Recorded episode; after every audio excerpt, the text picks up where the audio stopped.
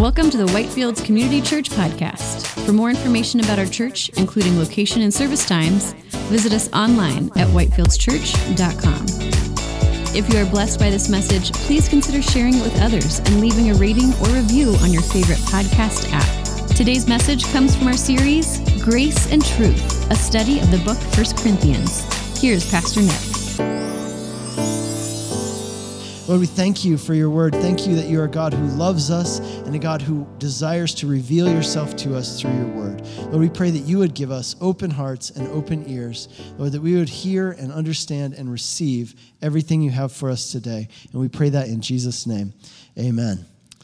Well, how many of you have ever had the experience of being drawn in by a great sales pitch and you ended up buying something that was a terrible product. Like the sales pitch was awesome, the marketing was great, but the product, when you got it, was not very good. Well, when that happens, we tend to have a feeling which we call buyer's remorse, right? It's that feeling you have when you buy something and it does not live up to the sales pitch. It doesn't live up to the marketing that the thing had with it. I've had that experience, probably you have too. It reminds me of this friend of mine, I was talking to him this week. He was telling me about a time when he had buyer's remorse. He said he went to buy a used car, right? And so he goes to the used car lot and he had a particular car in mind that he wanted to buy at the car lot. But as he's talking to the salesman, the salesman ends up kind of giving him this sales pitch and convincing him to buy a different car that was a brand he didn't really trust. And it wasn't the car that he had originally intended to buy, but this salesman gave him such a great sales pitch that he ended up buying the car. Well, the car turned out to be a total lemon, like huge mistake. And he said the first clue he had that this was a huge mistake was when he was driving out of the lot. He looked in his rearview mirror and he could see the salesman who just sold him the car. And the salesman was giving another salesman like a giant high five. Like he was just way too excited about this. And this guy was like, oh no, that's not a good sign. Like when the salesman is that excited about selling me this car. Well, when it comes to matters of faith and following Jesus, here's a question for us. It's an important question. How can we be sure that we are following and believing something that is true? And it's not just something that we've been talked into. It's not just something that we got a really good sales pitch or like a really convincing speaker that caused us to believe, but it's actually true and it really is from God. How can we know that?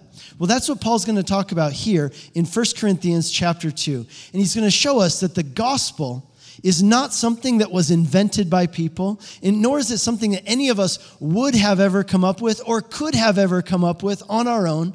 Rather, it is something that was revealed to us by God, and it is the message of what Jesus did for us. And when it's received by faith, it has the power to actually transform you at the very core of your being. The title of today's message is Human Weakness and the Power of God. Human Weakness and the Power of God. And our sentence for today, our summary sentence, which is your takeaway truth, I'd love for you to write it down. It's going to be our outline for the message today, and it sums up the main thrust or point of this passage. And here's what it is The good news of the gospel is that what we are unable to do in our human weakness, God has done for us through Jesus, revealing himself to us and transforming us into new creations. Now, we're going to repeat that throughout the service. As we break it down, it's going to be our outline for our study today. So we'll keep it up on the screen for you to write it down. But let's begin by looking at the first part of that the good news of the gospel. The good news of the gospel. Well, here in 1 Corinthians, Paul the Apostle is writing a letter to a church that was plagued by divisions. There were factions forming in the church, and those factions were fighting with one another. It wasn't healthy, it wasn't good, it wasn't the way of Jesus or the heart of God. Some of the divisions in the Corinthian church were caused by a lack of truth. There was a lack of truth. In other words, there were things that need to be addressed and resolved through clear biblical teaching. But on the other hand, some of the problems weren't the result of a lack of truth. They were the result of a lack of grace, right? There's plenty of truth, but there was a lack of grace. There was a sense of arrogance or a sense of pride, a sense of unforgiveness in some cases, an unwillingness to forgive. And so, here in this letter, Paul is making a passionate appeal that as followers of Jesus, we would be full of both grace and truth. That's why this is the title for our series. And here at the beginning of this letter, Paul is calling the Corinthian Christians to set aside their divisions and be united around the message of the gospel. And here's why because the gospel unites us both in our identity and in our mission as followers of Jesus. Our identity and our mission. It brings unity in those things. Well, in our study last time, we looked at the end, the latter half of chapter one. And there in the second part of chapter one, we saw that Paul told us what this message of the gospel is. He said, The message of the gospel, it is the message of the cross. It is the message of Jesus Christ and Him crucified. And so, knowing that, now Paul begins chapter 2 by saying this in verse 1. He says, When I came to you, brothers, I did not come proclaiming to you the testimony of God with lofty speech or wisdom. It was Paul the Apostle himself who had founded this church in the Greek city of Corinth. And he did it on his second missionary journey, which you can read about in Acts chapter 16 through 18. And, and you, the part where he comes to Corinth is specifically found in chapter 18 of the book of Acts. But if you read there in the book of Acts about that second missionary journey, what you'll see is that right before Paul went to Corinth, he was in another great Greek city, the city of Athens. That's in chapter 17 of the book of Acts. And we read there that as Paul was in Athens, there in Acts chapter 17, we read how he went up to this place called the Areopagus. The Areopagus was the place where the philosophers in Athens used to gather to discuss their philosophies and debate their ideas. It was kind of like Speaker's Corner, right? It was this place where anybody could go and anybody would be given a few minutes to give a speech or share an idea, and it would be considered by the crowd. In our day, it would be more similar to like TEDx conventions, right? Where anybody can go and give a speech about whatever topic they want, and they're given a few minutes to talk about it. Well, Paul went up there to this speaker's corner up at the Areopagus where the philosophers were gathered. And there we read in Acts 17 that he gave an impassioned speech about God and he spoke eloquently and he spoke convincingly. And some people even responded to the message, they responded to the gospel. But here's what's interesting everywhere that Paul went, his goal was to start a church and leave a church behind before he left. But in Athens, as far as we know, no church was ever started. Some people responded to the gospel, but no church was ever founded there by Paul in Athens during his missionary journey. And so here's what's interesting. When Paul left Athens and came to Corinth, the next place he went, we read here in chapter 2, verse 2, it says this Paul says that he made a conscious decision. He purposefully chose to talk about Jesus differently in Corinth than he had talked about Jesus in Athens. Look at what he says in verse 2. He says, For I decided to know nothing among you except Jesus Christ and Him crucified. In other words, he made this conscious decision to focus his attention while he was there in Corinth on this message Jesus Christ and Him crucified. Now, here's why that's interesting. Because if you look, go back and check in Acts 17, that's your homework. Some of you can turn there now if you like. Look at Acts chapter 17 at the message that Paul preached to the philosophers in Athens. And here's what you're going to notice he says a lot of really good things, but you know what he doesn't say? He never mentions the name of Jesus, and he never mentions the cross. He never mentions the fact that Jesus was crucified. Well, why, why would he not mention the name of Jesus or the fact that Jesus was crucified? Well, do you remember what we read in chapter 1 of 1 Corinthians in our last study? We read this, Paul said, The message of the cross is foolishness in the ears of the Greeks. It's foolishness to the Greeks. It sounds ridiculous to them. You see, the Greeks, they thought that the way to connect with the divine was through higher thinking and they thought that spirituality was something that was detached from this physical world, it was something abstract. So, to the Greeks, the idea that the way to have eternal life, the way to be made right with God, was through the death of a crucified Jew, that sounded to them absolutely ridiculous. And Paul knew this about the Greek people. He knew that this was their proclivity or their propensity. And so, knowing this about the Greek people and their sensibilities, it seems that when he was there in Athens, the mecca of Greek philosophy and education, he tried to kind of speak their language, if you will, and he tried to avoid saying things that he knew would be hard for them to digest. If you look at that speech there in Acts chapter 17, here's what you'll notice. Paul mentions that God appointed a man, but he doesn't mention that that man's name was Jesus. Why? Jesus is a very Jewish name. And the Greek people thought themselves to be superior to the Jews. So he avoids the name of Jesus. Here's the other thing he does he mentions the resurrection, but he doesn't mention how Jesus died, that he died on a cross. Now, uh, that's this is not to say that Paul didn't preach the gospel in Athens. He absolutely did, but he did it in a way that you could say he kind of tiptoed around the things that he knew would be difficult for the Greek people to accept or digest, the things that they would consider ridiculous or foolish. And yet, here's what's interesting. Even though Paul, there in Athens, gave this very careful presentation of the gospel, most of the people who heard him that day, they said, oh, okay, cool story, bro. And they went on and they never thought about it again. They just didn't care. And so when Paul came to Corinth after leaving Athens, what he's telling us here in verse 2 is that he decided that he's now going to take a different approach in Corinth to preaching than he did in Athens. Rather than trying to tiptoe around the parts of the gospel that the Greek people might find foolish or ridiculous, instead he says, You know what? When I came to Corinth, I decided, you know what? I'm just going to preach it. Just straightforward, man. It's just going to be Christ and Him crucified. And if people think that's foolish, well, then whatever, so be it.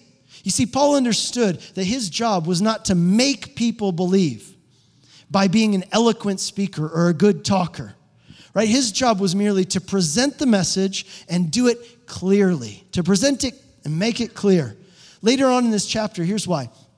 Paul is going to explain something to us. He's going to explain that it's only by the work and the power of the Holy Spirit that a person can understand spiritual truth and be transformed by God. So he understood it wasn't his job to talk people into believing in Jesus. His job was to present the message and make it clear and then the rest was up to the Holy Spirit to take that powerful message and make it come alive in the hearts of his hearers. And I'll just tell you this this is a really important message for you and me to hear and understand. And actually, it's a huge relief. You know why?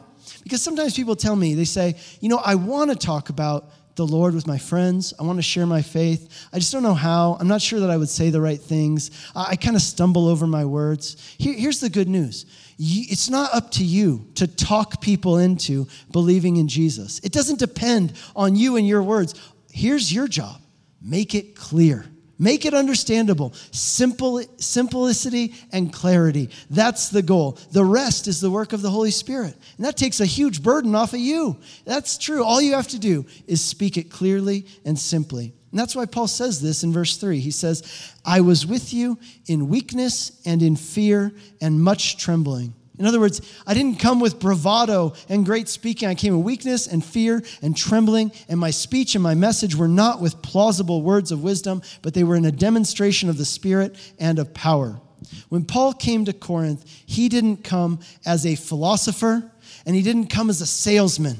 He came as a witness. Do you remember? That's what Jesus called us to be, isn't it? Witnesses to the ends of the earth. You know what a witness does? They give testimony. Think about a witness on a witness stand. What do they do? They testify to what happened. And that's what Jesus called us to do as well. Paul was not a salesman for Jesus, he was an ambassador for Christ. And there's a really big difference. He wasn't a salesman for Jesus, he was an ambassador for Christ. In other words, here's the difference he knew that he didn't have to manipulate people into making a, a, decision for Jesus. He didn't want to manipulate people into making a decision for Jesus. Rather, he wanted to rely on the power of the Holy Spirit and the power of the gospel itself. And here's why. He tells us in verse 5. He says, Here's why. So that your faith might not rest in the wisdom of men, but in the power of God. I don't want your faith to rest in my clever speaking or in any of my ideas. I want your faith to rest in the power of God. You see, a salesperson might be might be inclined sometimes, in order to make a sale, they might be inclined to sometimes withhold certain information if they thought that if you knew that information, you wouldn't buy the thing. Or, on the other hand, they might be inclined to tell you what they think you want to hear in order to close the deal. And you know what? Sometimes churches do this, right? Sometimes churches do this, or, or we'll do this when we evangelize, right? We'll think that we need to use tricks or gimmicks to get people in the door, or we might avoid using certain words, right? That like sin or judgment or hell because they have negative connotations and they make people feel uncomfortable. And so people will avoid talking about topics that the Bible talks about, topics that Jesus taught about. And they won't talk about that. They won't use certain words that the Bible uses out of fear that people will, you know, be uncomfortable by them. But you know what's interesting? Here's what's interesting. Jesus didn't do that. Did you know? Did you ever think about that? Jesus didn't do that. For example, did you know that Jesus talked more about hell than he did about heaven? You might say, hey, Jesus, this isn't going to sell well, man. This is not a good marketing strategy. Like talking more about hell. Maybe talk less about hell. Don't do that. It's not very popular, right? Here's another one.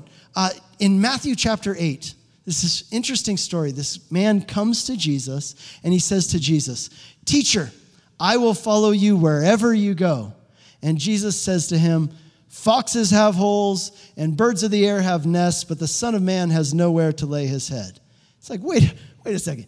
Is Jesus trying to talk him out of following him? Because it kind of seems like he is, right? Like you would expect that Jesus would be like, Oh, you want to follow me?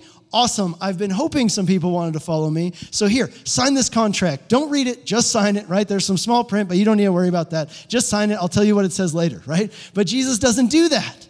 Instead, Jesus is like, You want to follow me? Are you sure? Because I don't know if you've noticed, but I'm homeless. And if you follow me, well, then you can be homeless too, right? And you're like, That is a terrible marketing strategy. That's not a great sales pitch. Or another time, a rich young man came to Jesus and he asked him, What must I do in order to earn eternal life? And what does Jesus say to him?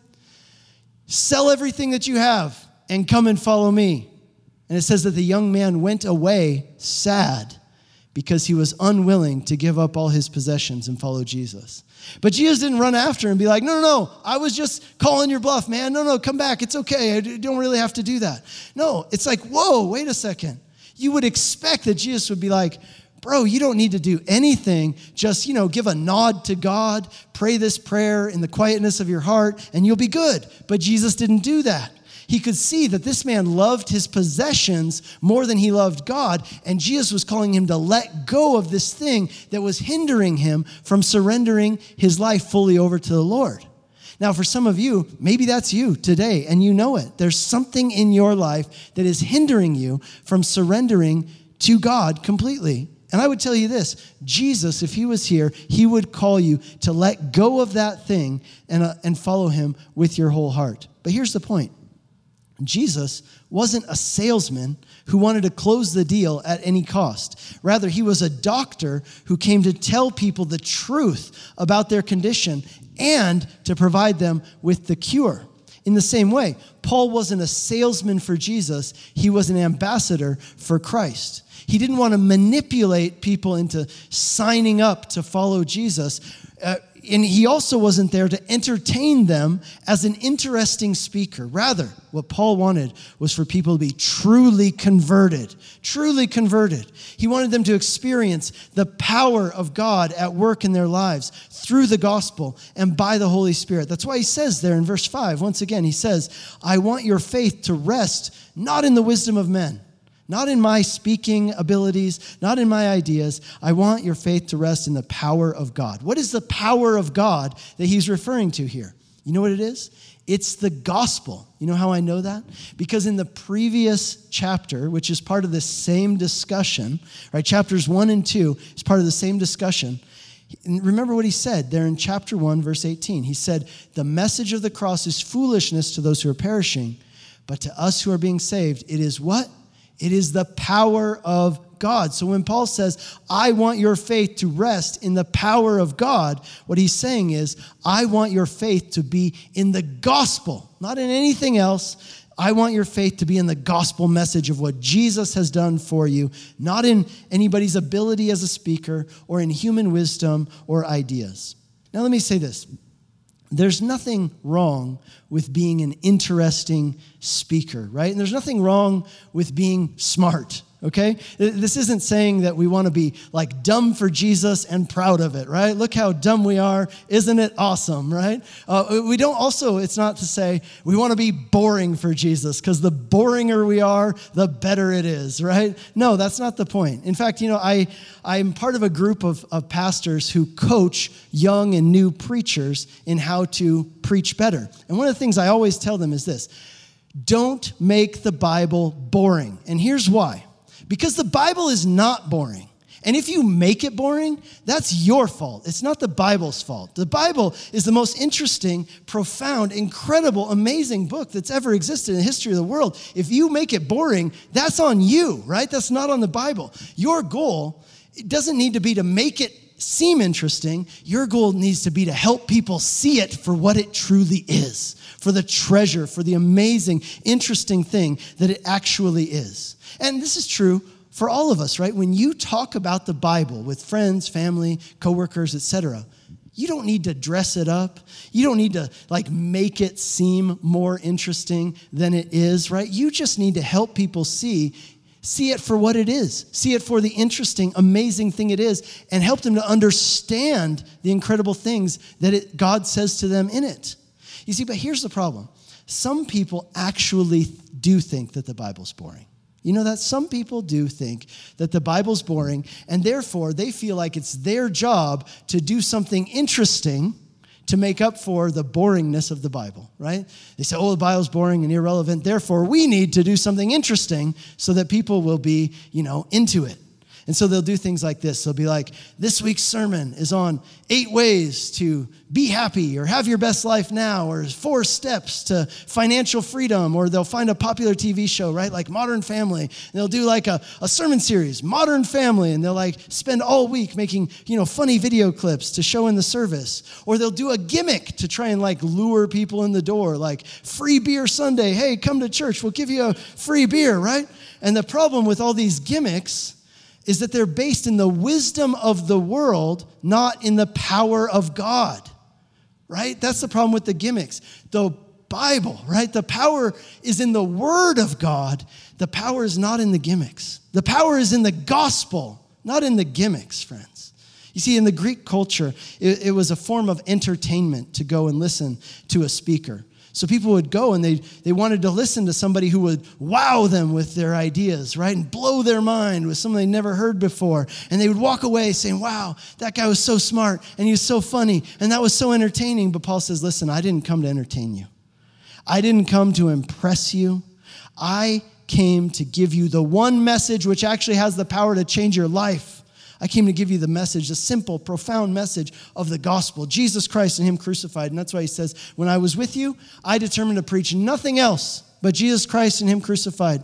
When I came to you, I didn't come to give you my opinions about Roman sports. I didn't come to give you my opinions about economic policy or this or that politician. I came to preach one message the message of Jesus Christ and Him crucified. And friends, this is so central to who we are as a church here at Whitefields. Do you know that?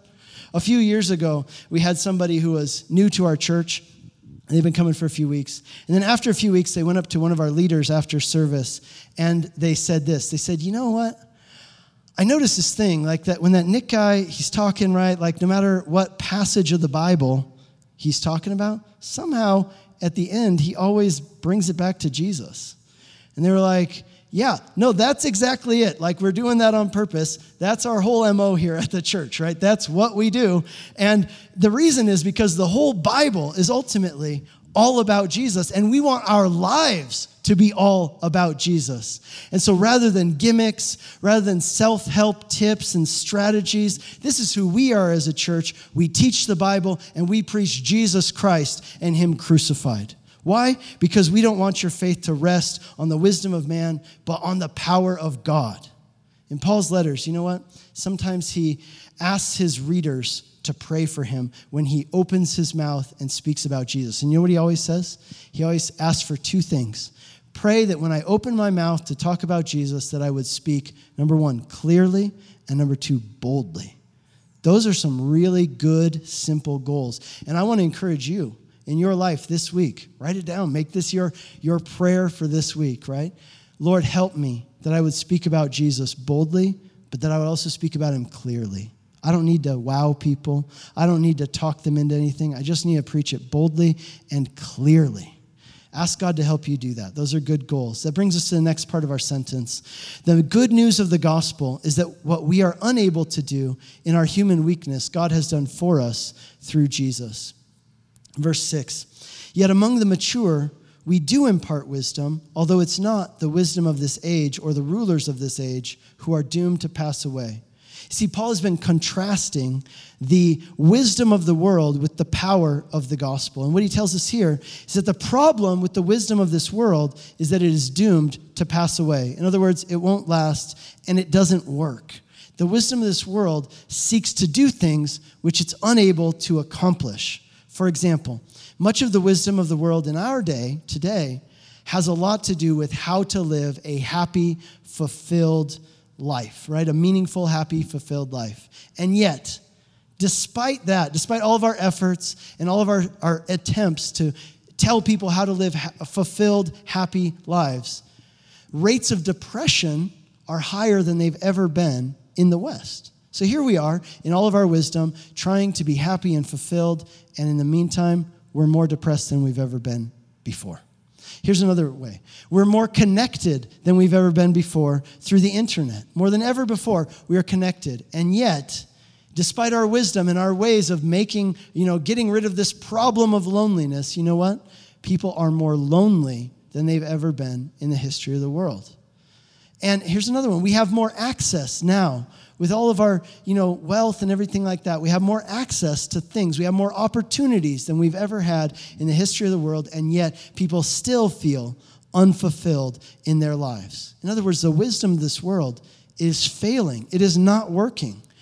And statistics show that overwhelming the overwhelming majority of people in the world do believe that there is a God. Did you know that? The majority, overwhelming majority of people in the world do believe that there's a God. But here's the thing in our own wisdom, we've tried to come up with our own ways of thinking about God, right? Our own concept of God that feels good to us, or we'll, we'll try to figure out a way to fix the problems in us, right? How do we atone for the wrong things we've done? How do we get blessings in our lives, right? How do you get under the spout where the blessings come out, right?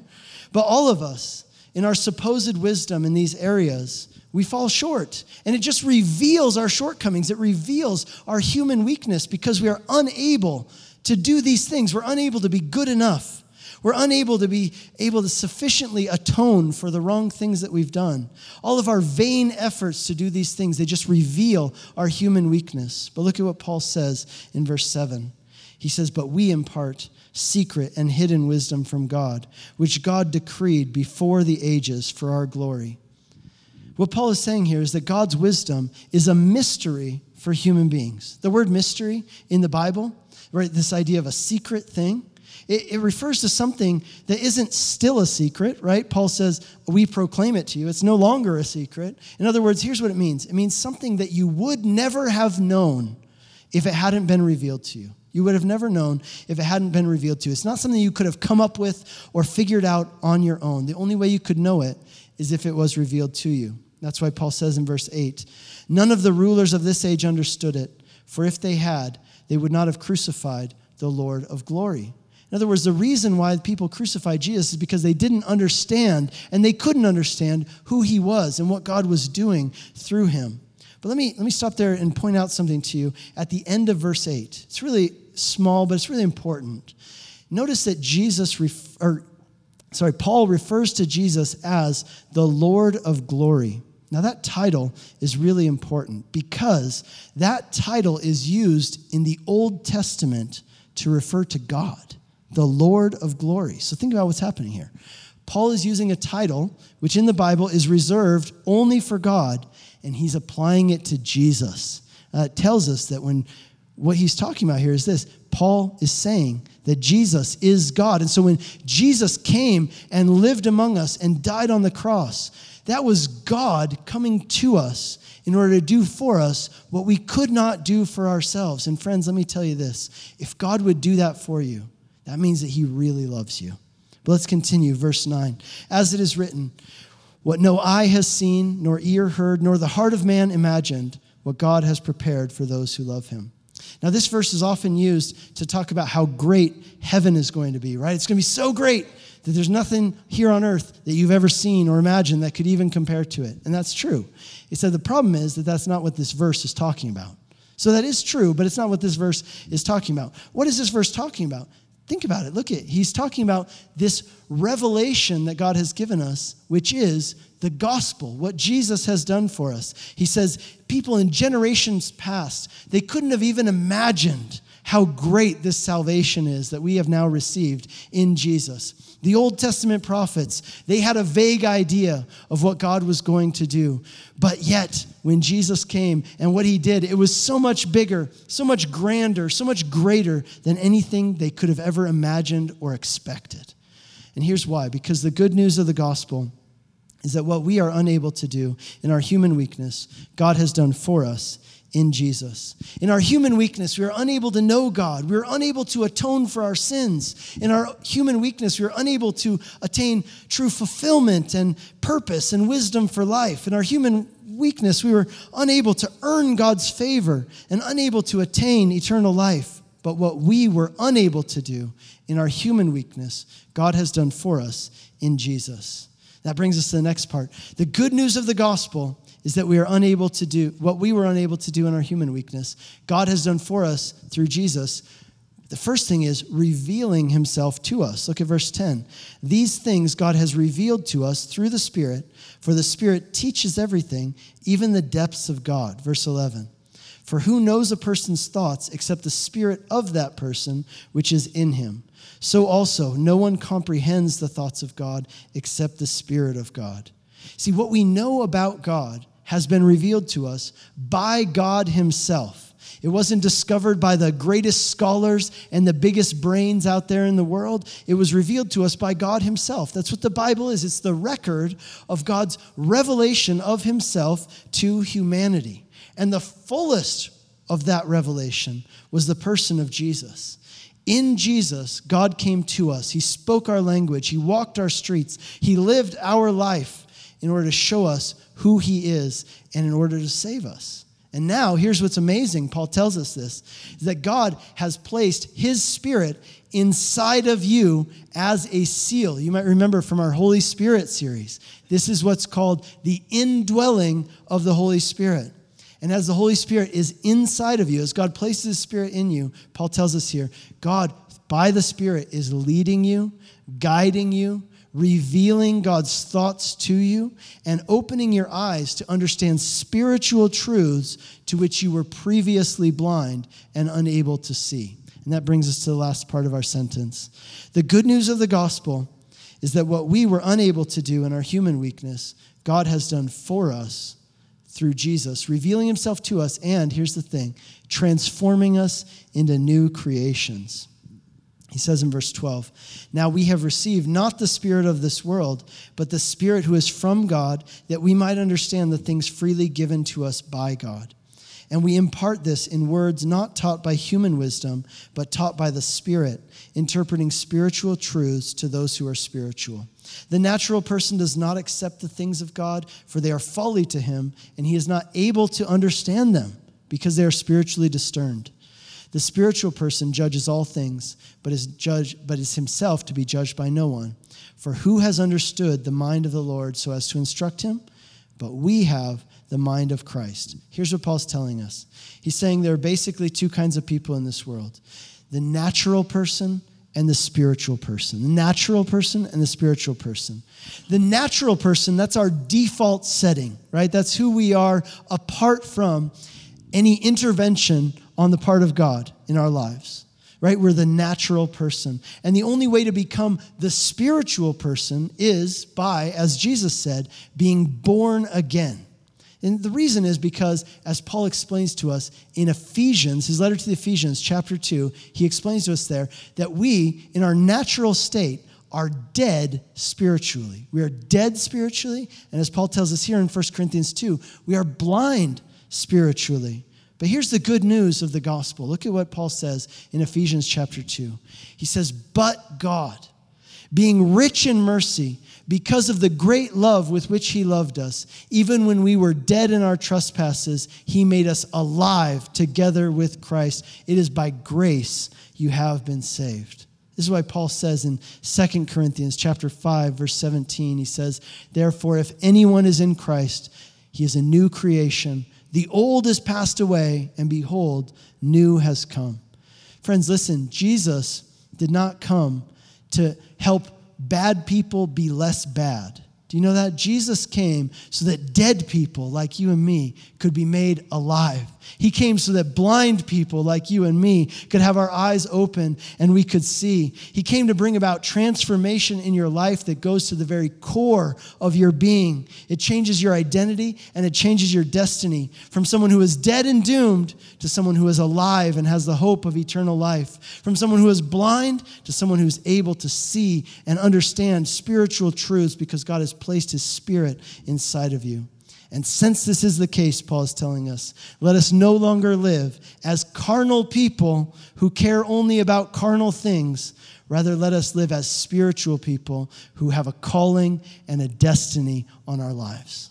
Friends, the good news of the gospel is that what we are unable to do in our human weakness, God has done for us through Jesus, revealing himself to us and transforming us into new creations. May we receive that good news by faith today. Amen.